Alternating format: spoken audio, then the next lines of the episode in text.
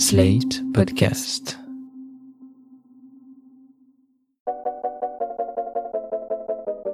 Bonjour, bienvenue à tous et à toutes, et c'est reparti pour une deuxième saison de Poire et Cahouette. Poire et Cahouette, c'est le podcast de Slate.fr dédié à l'actualité des idées. On est très content de vous retrouver avec euh, mon acolyte et co-animateur Jean-Laurent Casselli. Salut Jean-Laurent. Salut Hélène. Tu es journaliste et essayiste, et moi je suis Hélène de Commer, rédactrice en chef de Slate.fr. Très content, je vous disais, de vous retrouver pour cette nouvelle saison de Poire et Cahouette, surtout qu'on l'inaugure avec un thème sanglant, règlement de compte chez les intellectuels français. Oui, Hélène, nos intellos sont totalement déconfinés. Hein. On peut dire que l'actualité éditoriale et intellectuelle de cette rentrée nous a gâtés. Elle est riche en controverses, en polémiques qui font euh, tout le charme de la vie des idées françaises. Alors nous évoquerons tout d'abord le dernier ouvrage de la journaliste et essayiste Aude Lancelin, qui continue de régler ses comptes avec l'univers, on va dire, intello-médiatique. Son roman à clé, intitulé La fièvre, publié aux éditions Les Liens qui libèrent, est un pamphlet sévère et ciselé qui revient sur l'attitude des intellectuels engagés lors du mouvement des Gilets jaunes. Et on va voir que Lancelin dresse un tableau absolument impitoyable de cette génération de penseurs radicaux. Et on poursuivra cet épisode avec l'annonce qui a mis en émoi tout le milieu intellectuel en cette rentrée, enfin surtout chez les plus de 65 ans, la fin de la revue Le Débat après 40 ans d'existence. Mais écoutons donc pour commencer Aude Lancelin, elle était récemment l'invitée du Soir 3 pour évoquer son roman La fièvre. Toute une gauche intellectuelle, dont je fais un peu la, satire, c'est totalement coupé du peuple. C'est un problème qui n'est pas, qui ne s'est pas constitué en quelques mois, qui s'est constitué, voilà, depuis des dizaines d'années. cette chose-là est en train de se creuser, mais vous avez raison. Le, le thème majeur du livre, c'est l'apartheid social, c'est la distance qui s'est creusée entre nos vies, c'est le fait que des pans entiers de la population, les travailleurs, ont été invisibilisés pendant des années et que leur surgissement a été l'objet d'une incompréhension pour toute une pseudo-élite qui ne les regardait plus depuis des années. Alors moi j'ai beaucoup aimé ce livre d'Aude Lancelin, déjà parce qu'il est très instructif, je trouve, sur le mouvement des gilets jaunes, les gilets jaunes originels, ceux des ronds-points, et moins sur euh, ceux dont on avait plus entendu parler, les gilets jaunes des manifs parisiennes.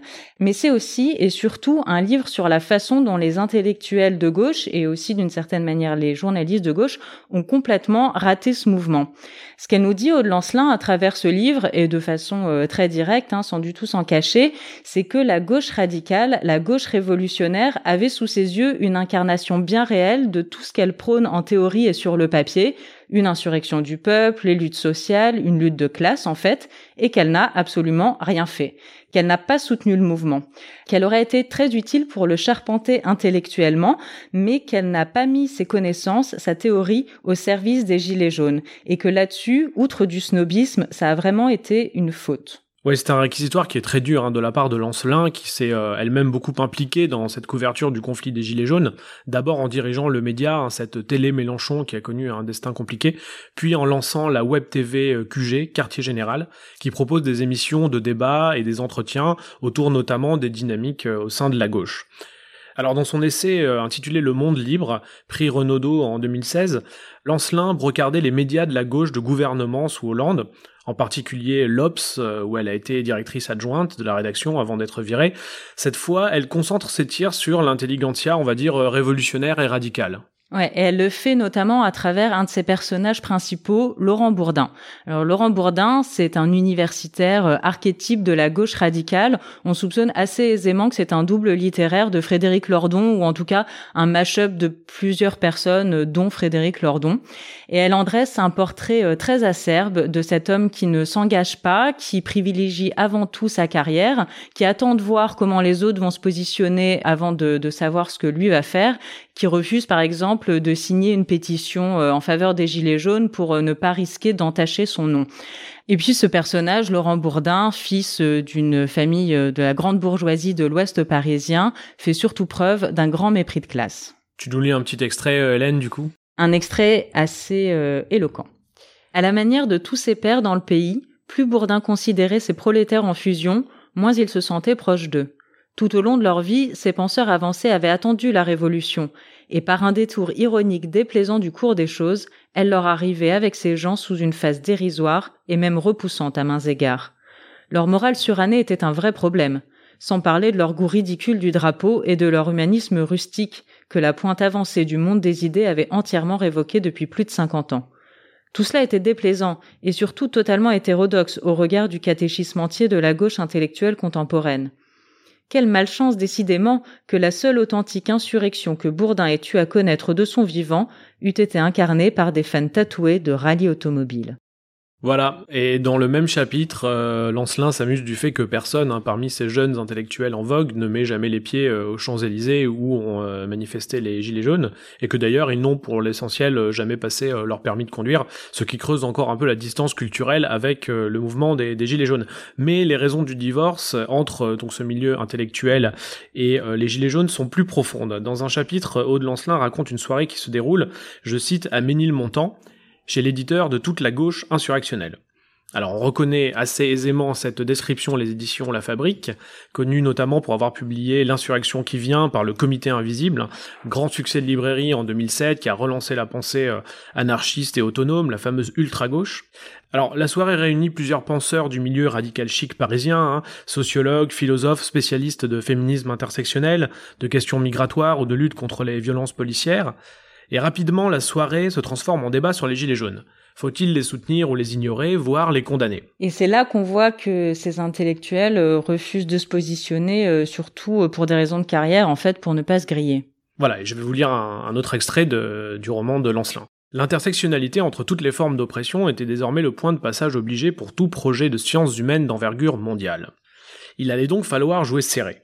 Quelques-unes des positions donc de Laurent Bourdin, jugées trop proches du vieil universalisme bourgeois, et même Oresco référence trop masculiniste ou trop occidentalo-centré, étaient acclamées jusque dans les rangs conservateurs où il jouissait d'un certain prestige. Dans les milieux de gauche, il était devenu dangereux, et surtout compromettant, de surestimer le poids des classes en négligeant les dominations patriarcales et coloniales.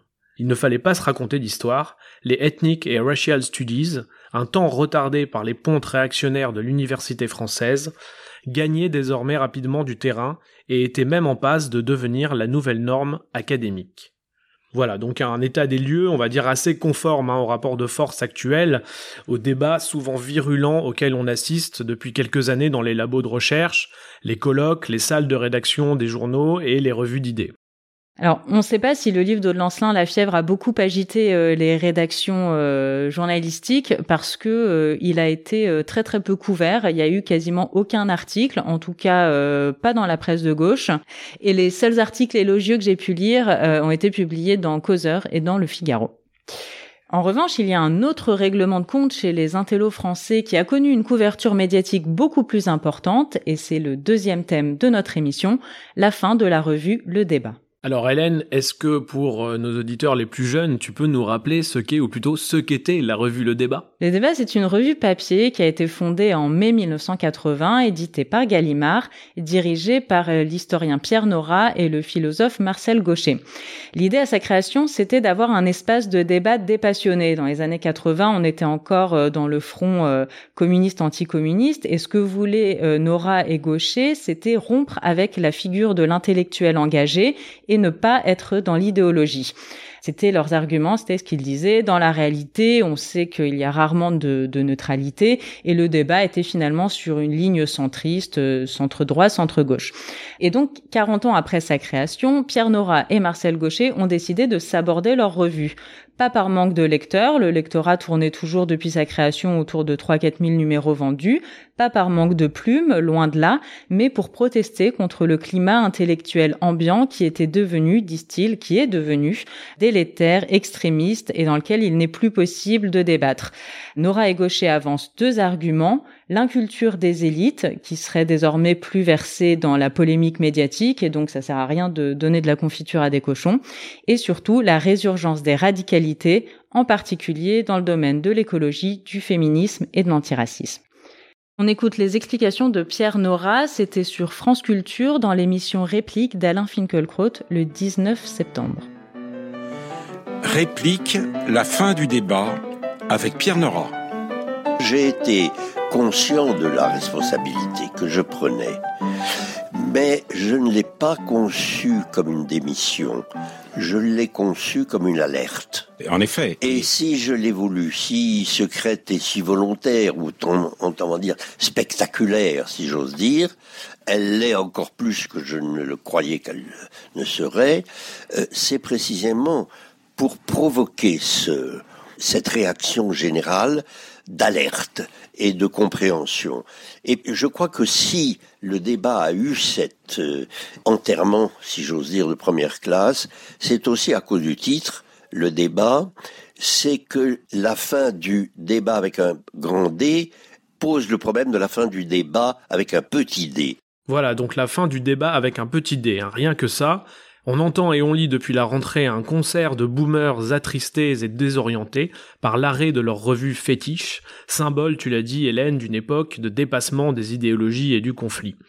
Alors, avant de parler de la radicalisation du débat à gauche, hein, qui est selon Nora une des causes de l'arrêt de sa revue, il y a, je pense, des circonstances qui tiennent au changement d'époque. Nora a 88 ans, ce qui est un âge honorable pour raccrocher, y compris dans le monde des idées et dans le domaine de la revue.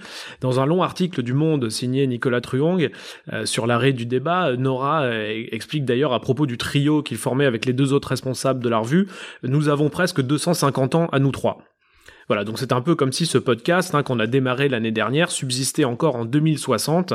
Évidemment, le monde aura eu le temps de changer euh, plusieurs fois. Moi, j'adorerais, mais euh, nul doute que la génération des 2030 nous dirait qu'on est complètement ringard et que l'écriture inclusive s'est dépassée maintenant. Ouais, probablement. Et c'est vrai que sans faire de jeunisme facile, le débat, c'était une génération d'intellectuels qui est arrivée à maturité lors de la chute du bloc communiste à une époque où le libéralisme tempéré était devenu l'horizon indépassable des sociétés. on pensait qu'il n'y aurait plus rien après la démocratie et le capitalisme, d'où un certain ronronnement intellectuel, un typique de cette période, et il faut bien l'admettre, on confondait un peu toutes ces parutions de centre-gauche et de centre-droit, commentaires, le débat, esprit, euh, comme le remarque Pierre Nora lui-même d'ailleurs, dans ses revues, on retrouvait parfois les mêmes signatures d'un sommaire à l'autre. Il y a aussi des raisons de fond, des raisons politiques à l'arrêt de la revue Le Débat, on va le voir avec ce petit montage qu'on a réalisé de l'émission Réplique d'Alain Finkielkraut, dans lequel Pierre Nora s'est penché justement sur euh, ce qui l'exaspère dans le débat euh, intellectuel récent les espaces de sécurité. Safe space. Safe space dans les universités. Avec les safe space, les trigger warnings, etc. Voilà. Mais la, la cancel culture, c'est l'écologie telle qu'elle se formule aujourd'hui l'écologie Greta Thunberg, oui. qui n'est pas là, ce que moi personnellement j'entends par la cause écologique, c'est aussi une cause parfaite. C'est How dare you? Je reçois maintenant des lettres à écriture inclusive sur papier officiel. Le paradoxe, je trouve, c'est que cette revue s'arrête au moment où précisément il faudrait débattre, parce que euh, Nora et, Gaucher euh, ont bien identifié leurs adversaires. Ils les qualifient d'ailleurs euh, avec des mots très durs. Hein. Dans l'émission réplique, il est question de fascistes, de comparaison, certes un peu en rigolant avec Goebbels, mais bon, quand même, ils, ils n'y vont pas avec le dos de la cuillère. Et donc, ils disent que leurs adversaires ne s'inscrivent pas dans le champ du débat à cause de leur radicalité, et ils s'abordent la revue précisément à ce moment-là en refusant de débattre. Donc je trouve ça déjà un peu bizarre et un peu contradictoire. Et ensuite, oui, c'est vrai qu'il y a des nouvelles voies dans le domaine des sciences sociales, sur le féminisme, sur l'antiracisme, sur l'écologie. Oui, il y a des nouveaux prismes qui sont adoptés, des critiques radicales qui rompent avec ce qui était euh, dit précédemment. On n'est pas obligé d'être d'accord avec ces nouvelles voies, mais en tout cas, refuser catégoriquement de les entendre, se retirer au point de dire je ne fais pas partie du même monde que vous, ça a quand même un côté désolant, je trouve, et un peu réac. Oui, d'ailleurs, Gaucher en rajoute une couche hein, dans l'article du Monde déjà cité en déclarant Nous sommes de la vieille gauche républicaine et universaliste, autant dire euh, des mots qui aujourd'hui sont associés, assimilés à, la droite.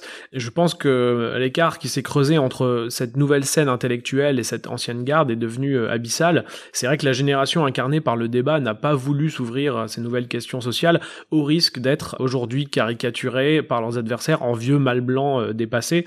Je crois que c'est aussi de cette fracture euh, intellectuelle et générationnelle dont parle le livre d'Aude Lancelin. Oui, puis sur l'écologie, par exemple, le débat n'a publié quasiment aucun article ces dernières années. Là, c'est même pas une question euh, d'enjeu politique ou de querelle, c'est qu'ils sont passés à côté de leur époque. Oui, alors même s'il reste quand même quelques numéros cultes du débat, qui, euh, il faut le rappeler, a été une excellente revue euh, malgré euh, toutes les réserves qu'on vient de, de, rappeler. Je pense qu'enfin, dans l'arrêt de cette revue, il y a des raisons qui tiennent au milieu de l'édition. C'est un monde qui a été touché par plusieurs crises, par de nombreuses innovations, et qui s'est plus ou moins bien renouvelé ces derniers temps. Le débat, c'est une maquette qui est restée assez rive gauche, on va dire, assez figée, alors qu'une partie de la presse est montée en gamme avec par exemple le, format des MOOC, hein, qui sont un peu les nouvelles revues on peut citer euh, pour nos auditeurs deux, exemples. Hein. la, revue Ravage, qui a eu une première vie dans les années 2000, qui s'est arrêtée puis qui a été relancée dans une nouvelle formule en 2020, avec un premier numéro consacré au dérèglement climatique. On y trouve des contributions de Naomi Klein, de Jean-Marie Durand, de Margaret Atwood et d'autres.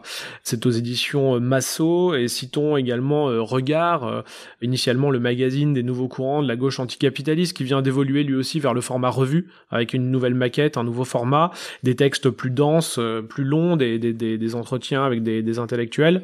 Voilà, donc euh, on voit que ça bouge aussi dans ce milieu euh, des revues. Et puis sur Internet aussi, il y a des choses très intéressantes qui se font. Euh, Jacobin ou Vie Atlantique aux États-Unis. En France, euh, AOC, lancé par euh, Sylvain Bourmeau, ex-Libé, producteur de radio chez France Culture. en version papier, il y a Le 1, l'hebdo lancé par Eric Fotorino en 2014. Eric Fotorino, ancien directeur du Monde.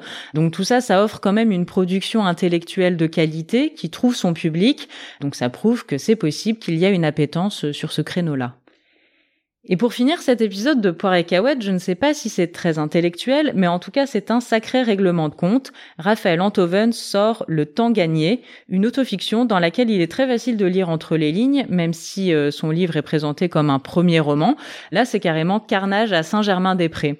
Antoven dégomme sa famille, jusque-là rien d'original pour un premier roman, sauf quand sa famille c'est euh, Jean-Paul Antoven, euh, éditeur, Justine Lévy, écrivaine, Bernard-Henri Lévy, son ex-beau-père, c'est vengeur, c'est en dessous de la ceinture, c'est humiliant, on n'avait pas forcément envie d'en savoir autant. Oui, et je pense que ce livre est peut-être un signe de plus du crépuscule d'un certain type d'intellectuel à la française, hein, mais à la fois médiatique, arrogant, euh, sûr de son fait, dont le public est peut-être un peu lassé. On va vous laisser méditer sur le crépuscule intellectuel de Raphaël Antoven, et on se retrouve dans 15 jours pour un nouvel épisode de Port et Merci Jean-Laurent. Merci Hélène. Retrouvez et sur slate.fr ou sur votre application de podcast préférée. Cet épisode est produit et réalisé par slate.fr sous la direction de Christophe Caron et Benjamin Ours avec Aurélie Rodriguez. Si vous avez aimé notre podcast, n'hésitez pas à vous abonner, à nous mettre 5 étoiles et à en parler autour de vous.